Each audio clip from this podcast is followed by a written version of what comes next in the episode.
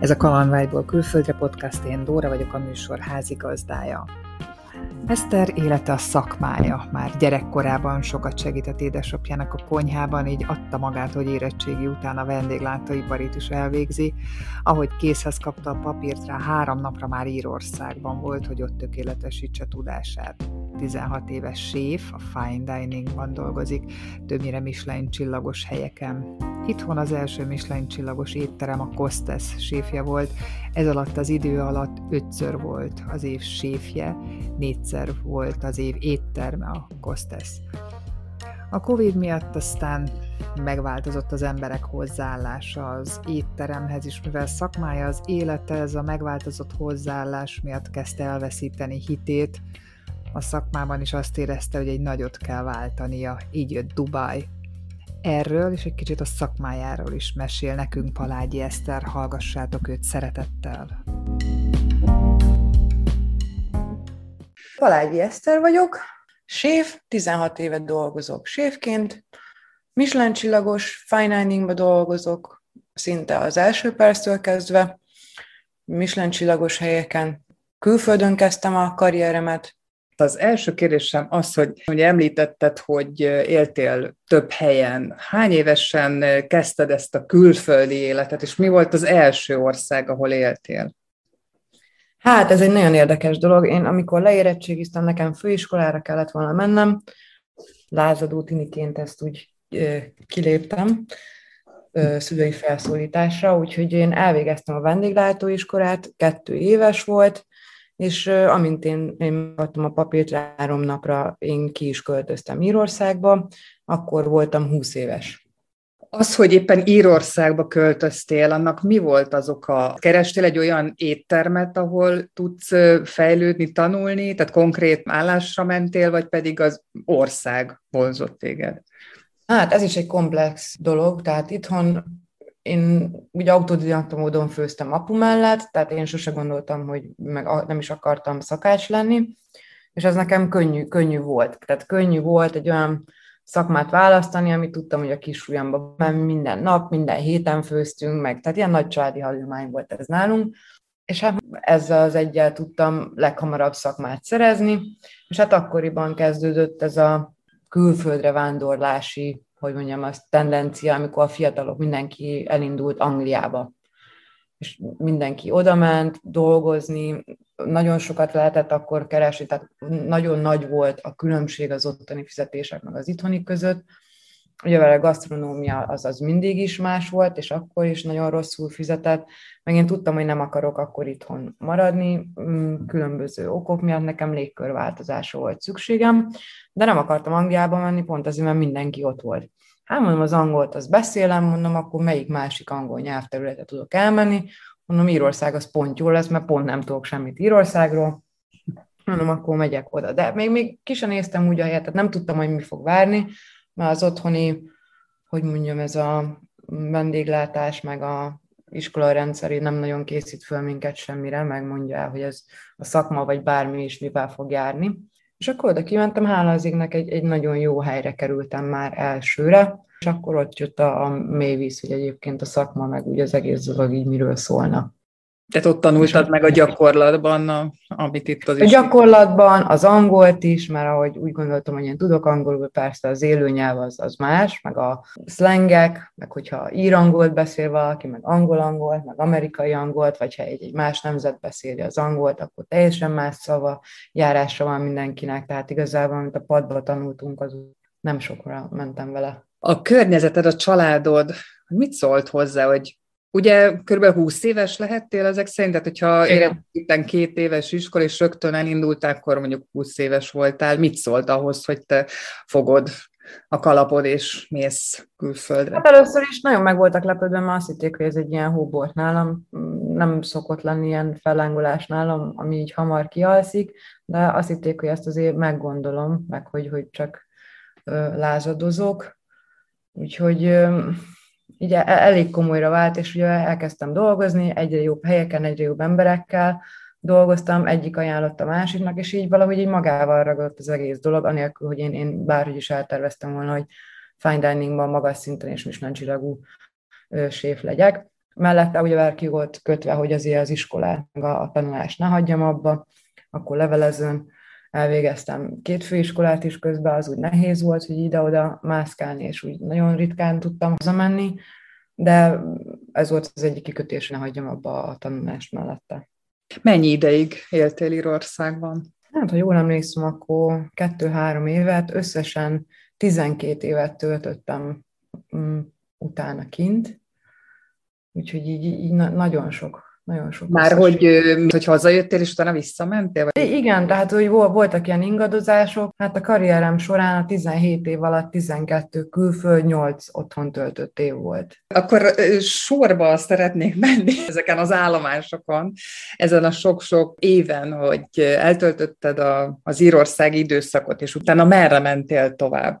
Írországból Angliába mentem tovább, mert olyan lehetőséget kaptam, hogy nagyon jó nevű francia séfekkel három is lencsillagos étterembe tudjak dolgozni, tehát akkor, akkor már más volt a helyzet, úgyhogy Londonban a Mayfairbe dolgoztam, egy nagyon jó nevű privát klubban, ami szintén a felső tízezernek volt a helye világszinten, tehát hogy ilyen külön tagságit kellett nekik fizetni, hogy a tagjaik lehessenek.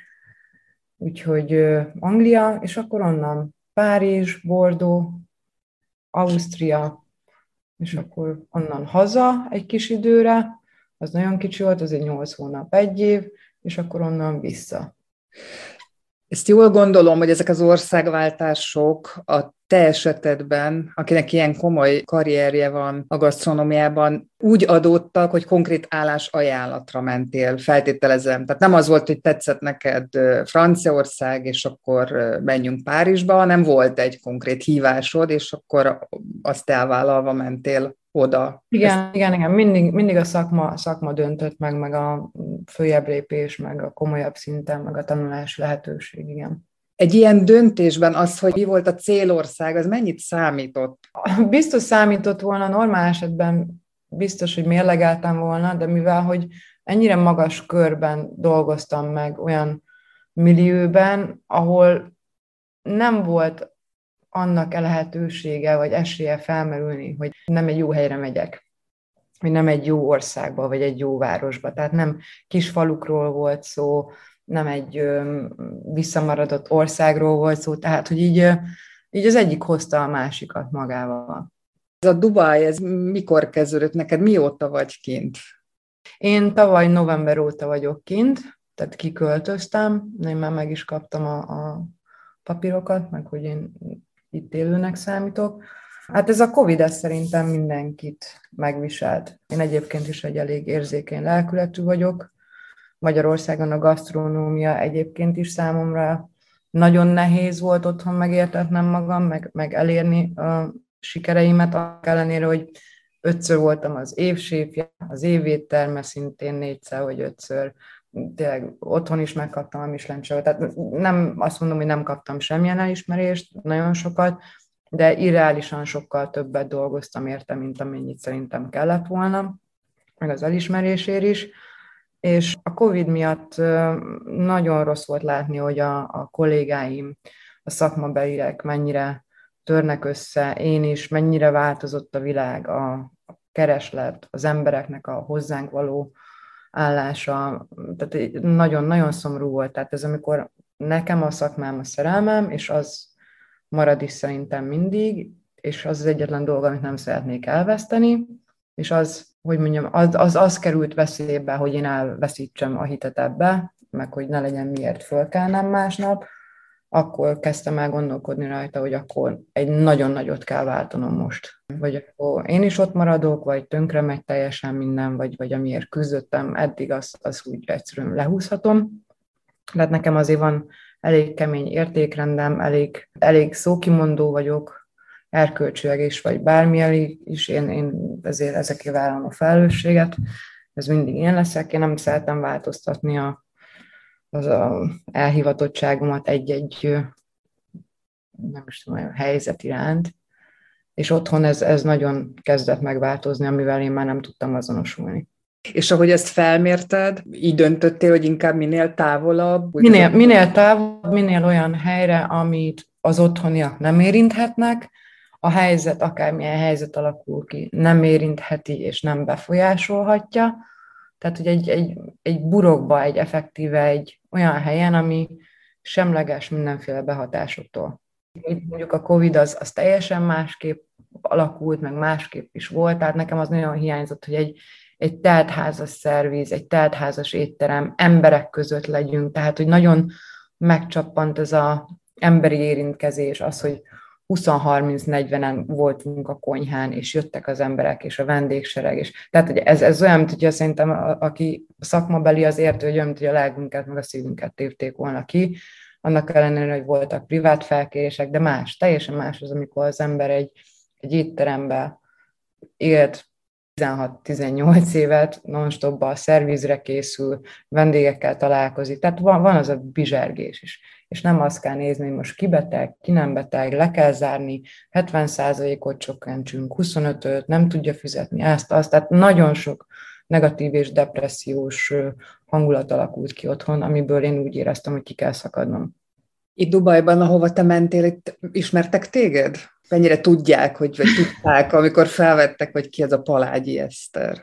Hát ez a nagyon érdekes dolog, hogy otthon kevesebben ismernek, mint külföldön. Külföldön engem jobban ismernek, meg tartanak számon, és ismernek, és engem, amikor meghallották, hogy én gondolkozok azon, hogy Magyarországon elmenjek, tehát három-négy egész komoly ajánlatot kaptam itt kint Dubájba, úgy, hogy engem ismertek és tudták, hogy én hol dolgoztam előtte.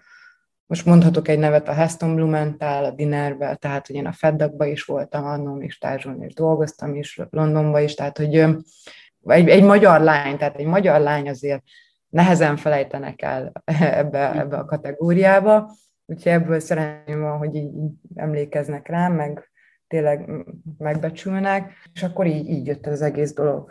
És azért nem kis cégnél dolgozók, nagyon biztos anyagi háttérrel, szakmai háttérrel, ők is nyitják az új szállodát, nyitják, hát nyitjuk a, a másik új szállodát, szintén több száz szobás, tehát egy nagy létesítmény, egy nagyon biztos háttérrel rendelkező valami, ami otthon nagyon kevés ilyen cég van. A, a biztonság volt az első szempont. A biztonság, meg a szak, szakma iránti szeretet visszanyerése. Azt hallottam az egyik interjúdban, hogy te konkrétan munkamániás vagy, és gyakorlatilag akkor is dolgozol, amikor nem lenne muszáj. Ez hogy te közben Dubajban vagy, ez mennyit számít? Tehát, hogy a kérdésem az lenne, hogy mennyire van időd megismerni az országot, szétnézni, meg, megnézni mondjuk a látványosságokat, élvezni egy kicsit azt, hogy, hogy egy ilyen helyen vagy. Hú, hát én, én, én ide szabadultam, tehát ez a végre olyan, mintha az ember levegőt kapott volna, tehát a nap 24 órája kevés, abból mondjuk ha 18-at dolgozok, akkor a másik 6-ban négyet alszok, kettőt csavargok. Itt Dubajban egyébként nem tudom mennyire tudják az otthoniak, mert mindenki csak a, a mézes madzagot látja. Itt hat napos munkahetek vannak, tehát hogy vezetőknek más, de általában mindenki hat napot dolgozik. Hat nap vendéglátásban nem 8 óra, hanem az 12, 14, 16 óra. Tehát el lehet képzelni, hogy, hogy mennyit dolgozunk. Nekem annyiból van szerencsém, hogy ez nekem alap egyébként is, tehát hogy én, én ezen nem hőköltem meg, ezért engem nagyon imádnak, és tisztelnek és becsülnek, úgyhogy vezető létemre is így dolgozok, ha nem többet és amikor van például szabadnapom, akkor én fölkelek, és, és amit lehet, én, én beletolok abba a napba, hogy lássam, jöjjek, párhuzamba intézem, csinálom. Tehát rengeteg helyen voltam már így is, úgyhogy november óta vagyok kint. Hihetetlen, hogy egy hét alatt az egész, egész Dubai megismert, és, és nyomon követték, hogy én itt vagyok, tehát ez, ez hm. mindenkinek. Egy ilyen kis követi beledobtak a nyugodt tóba, tehát az én voltam, és mindenki nagyon kedvesen bánik velem, segítőkészen, támogatnak, tehát nem tudom, ez ilyen, mint hogyha effektíve hazajöttem volna. Mennyire hosszú távra tervezel ott? Én megmondom őszintén, amikor először ide kijöttem, én nem is gondolkodtam abban, hogy hosszú távon, én csak annyit láttam, hogy túléljek. Túléljek, valahogy magamat is kirángassam ebből a elképesztően elkeseredett helyzetből, amiben otthon voltam, és amiben kerültem, meg kerültek az ismerőseim is, tehát hogy egy kicsit az életbe visszajöjjek, ez volt az első szempont. Tehát én nem is gondoltam arra, hogy én egyáltalán ilyen sokáig itt maradok, de minél többet maradok, annál jobban úgy érzem, hogy ez egyre hosszabb távú lesz. És az, ami a célod volt ezzel az utazással, kiszakadással, ez megvalósult? Tehát sikerült lelkileg helyre billenned?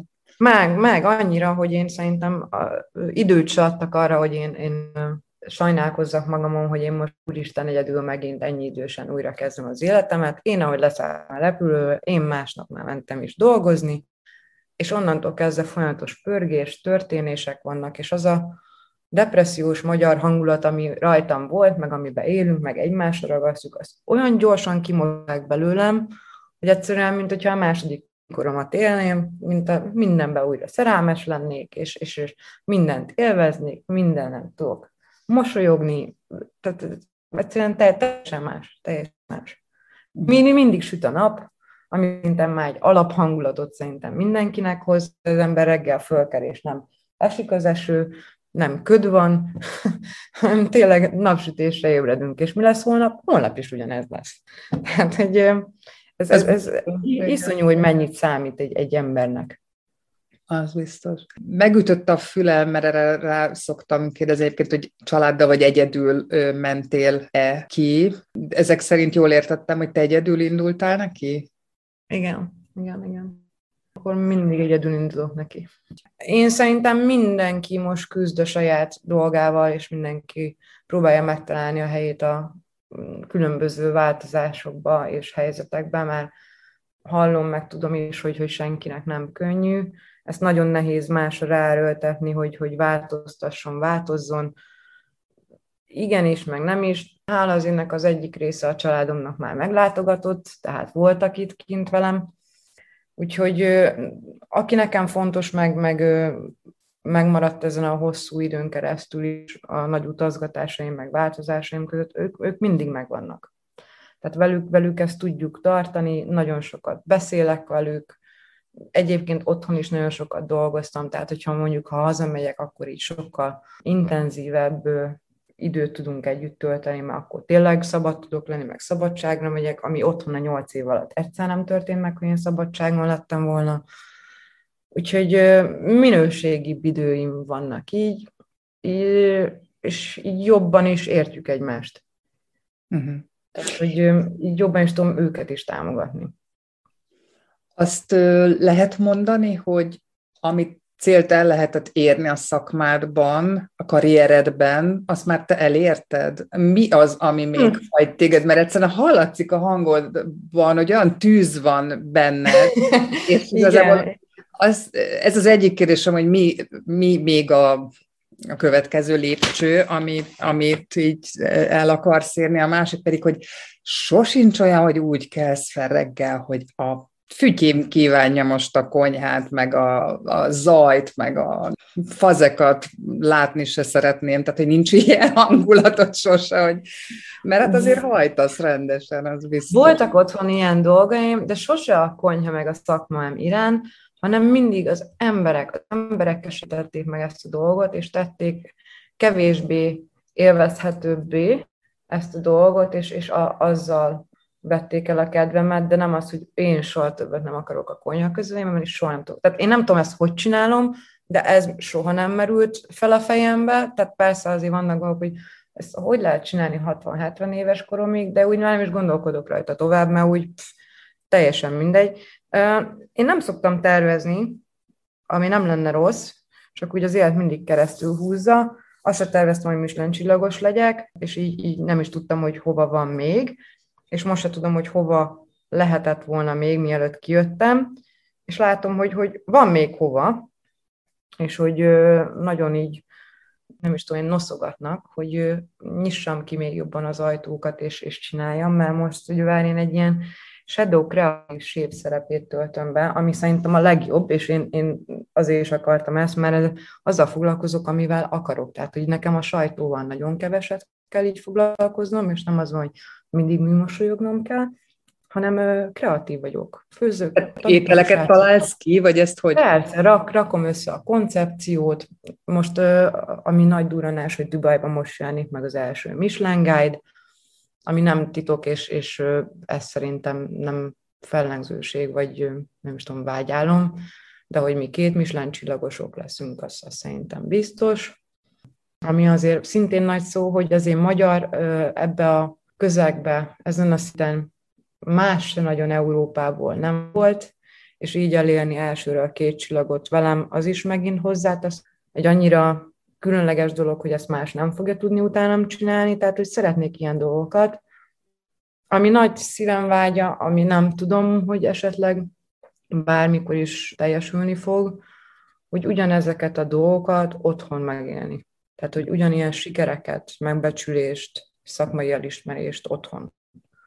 Az, az lenne még talán egy, egy vágyálom, hogy otthon érezzem ugyanezeket, amit máshol érzek, már úgy az lenne az igazi, talán ez, ez lenne még, ami, ami célom lenne. Gratulálok, mert ezek tényleg, ez, ez csodálatos. De nem tudom, egy kicsit én pessimista vagyok itt a itthoni helyzeteken. Nem csodálom, én is az voltam, tehát, hogy... Mert azért sőt. itt van egyfajta irigység is, nem? Főleg ebben a Igen. szakmában, és hogyha valaki ennyire komoly sikereket ér el, akkor ott akkor... Nem, nem szeretnek, nem szeretnek. Indul a fúrógép. Igen, igen, és ez, ez, ez a nagy szívfájdalmam, hogy, hogy annyira más, és annyira... Tehát ezért is kaptam ezt a lehetőséget, mert én a külföldiekkel ennyire jobban kijövök, vagy más a szemlélet, és ez, ez együtt annyival többre mennénk, meg annyival egyszerűbb lenne. És úgy érzed egyébként, hogyha nem állt volna be ez a helyzet, akkor te maradtál volna? Tehát nem is mentél volna el? Szerintem biztos, hogy valamit csináltam volna, mert ez a nyolc év, ami otthon volt, ez a küzdöttem, mint malac a jégen, ez a, éreztem, hogy nem jó, éreztem, hogy valami nem, én otthon meg is betegedtem, nekem volt egy daganatos megbetegedésem is emiatt, majdnem le is bénultam, két műtétem is volt, tehát hogy ezt jelzi az ember szervezete, a lelke, hogy nem boldog, valami nincs rendben, csak úgy, úgy próbáltam mindig halogatni, vagy esélyt adni, vagy, vagy nem tudom. Vártam a csodát, hogy valami legyen, hát aztán kellett, hogy egy-két pofont kapjak, hogy ne a csodát várjam, hanem hogy mozduljak, mozduljak el valamára. Hmm. Egy kicsit mesélj kérlek Dubajról. Az emberek fejében egy kicsit ilyen, ilyen művilág él Dubajról, hogy olyan természetellenesen alakítják ott az igen, igen, igen. meg nem pálma, akkor, el, sziget. Akkor próbálom elmagyarázni, hogy ennek a miértje miért van, és miért mindenki viszonyul hozzá. Azt azért látni kell, hogy ez egy új város, ez egy 30 éves város Dubaj, és ez, ennek nincs történelmi múltja, mint bármelyikünknek, főleg az európaiaknak, ez nagyon furcsa, mert még sose láttunk városokat kialakulni, főleg ilyen nagyvárost. És innentől kezdve mindenki mondja, hogy műváros, műváros. De hát azért, hogyha bárhol az ember nem tudom, egy új várost hoz létre, mi alapján hoz új város létre? Tanul a többi városnak a hibájából, azokat az eszközöket használja, ami már van, vagy új technológiákat, vagy újításokat, nem is tudom én, egy, egy régi várat miért építene föl egy új város. És hát most hogy ezért megvetik Dubájt, vagy nem, nem tudom. Tehát, hogy én, én se csinálnám másképp. Nagyon egyszerű példát mondok.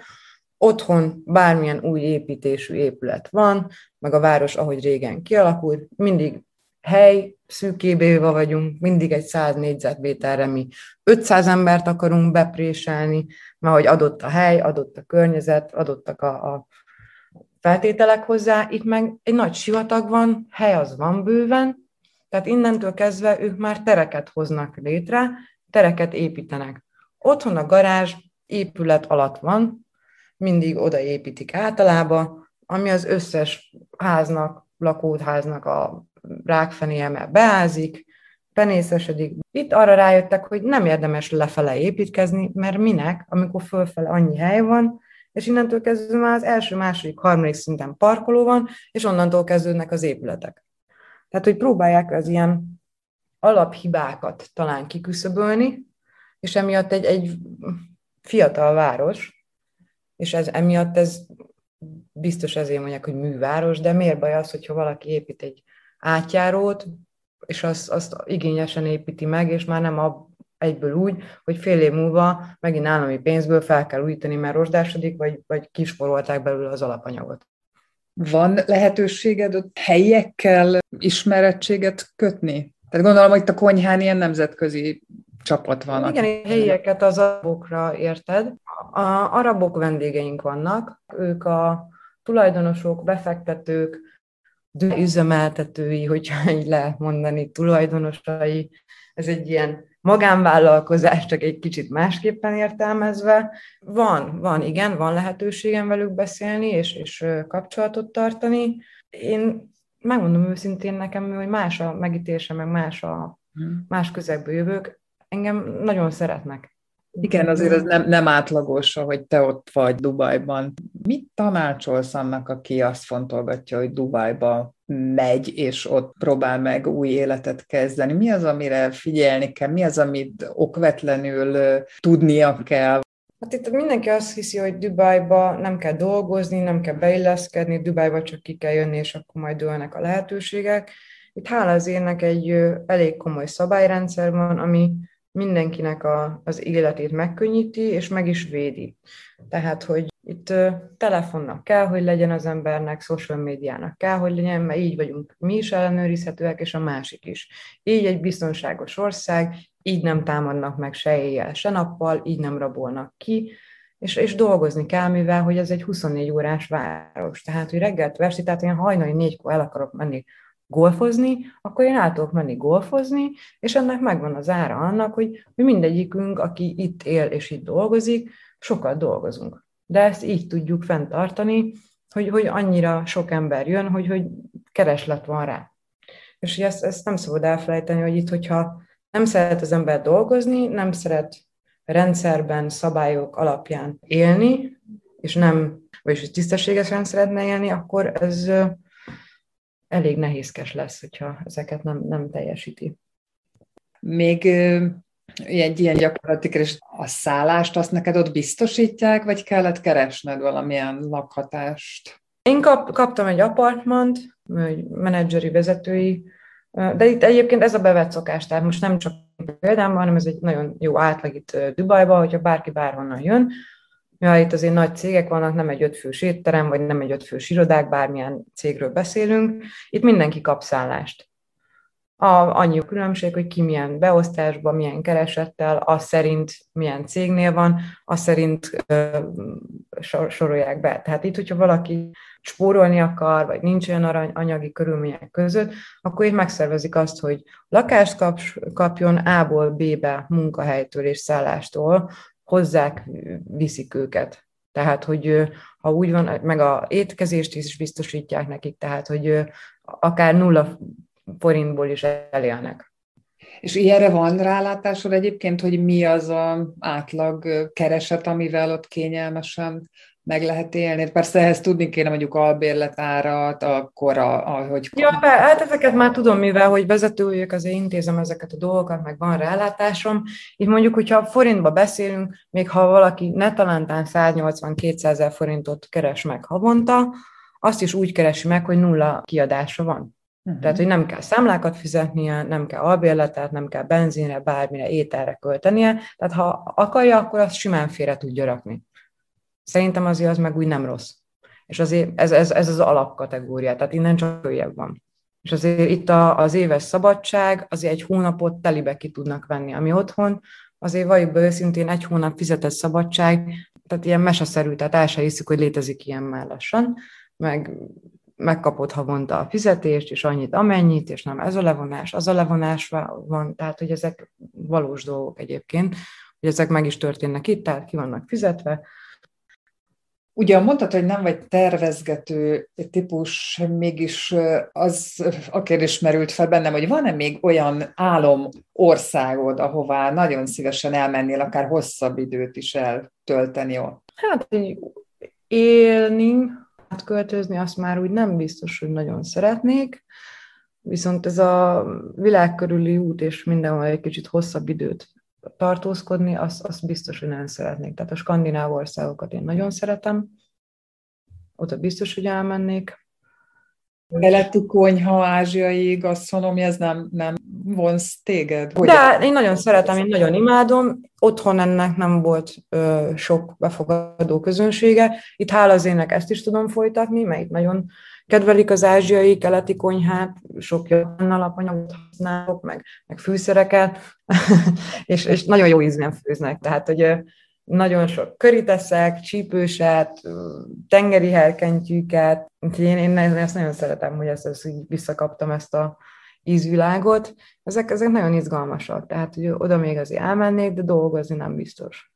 Mi a kedvenc alapanyagod ott a konyhában, amivel szívesen foglalkozol, és így a kreativitásodat azt meg dolgoztatja, és szereted? Mostani? Igen. Hát most kettőt tudnék kiemelni. Az egyik a medúza, mondjak egy nem magyart és nagyon ilyen teljesen kívülálló dolgot. A másik meg a galangagyökér. Ez a kettő.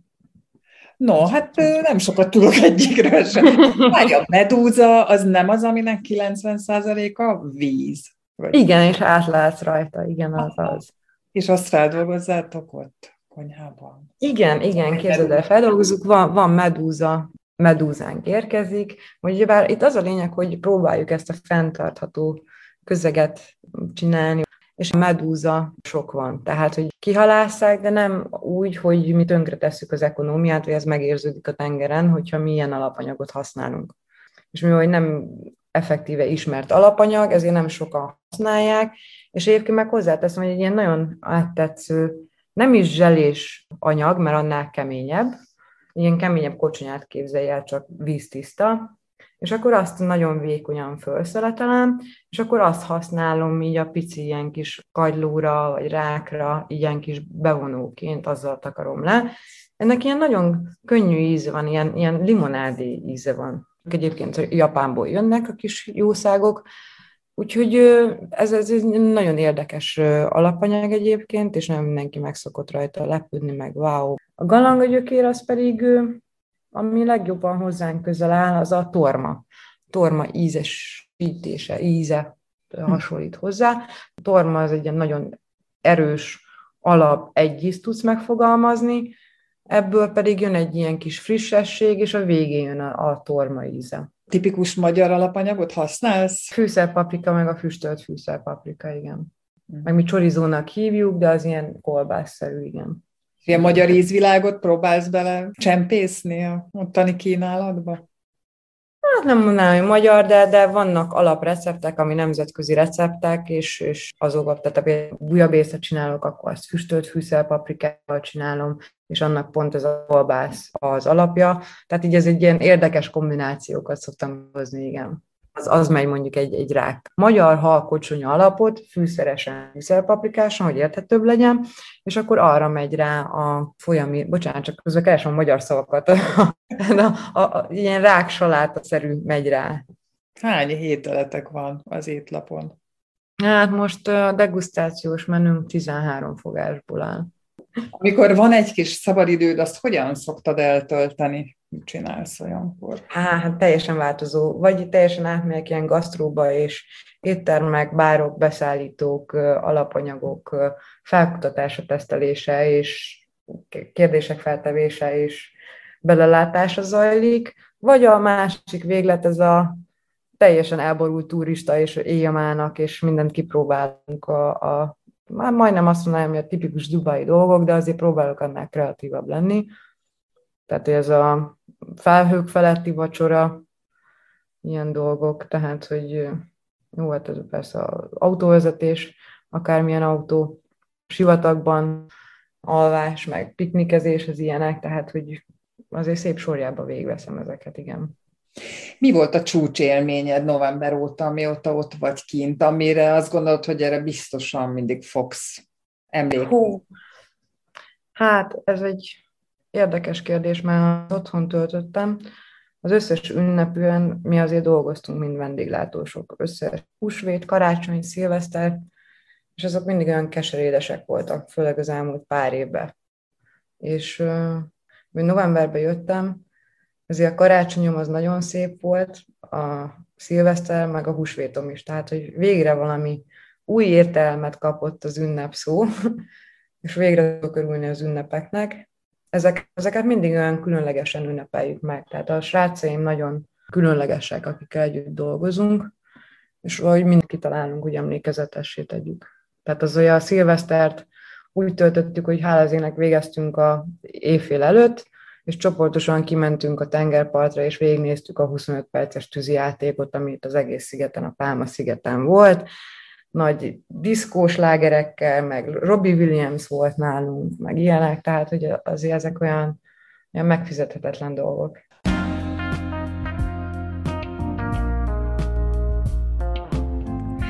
Remélem, hogy tetszett az adás. Ha nem szeretnél lemaradni a következő epizódokról, érdemes feliratkozni a csatornára. Találkozunk a következő részben jövő szerdán.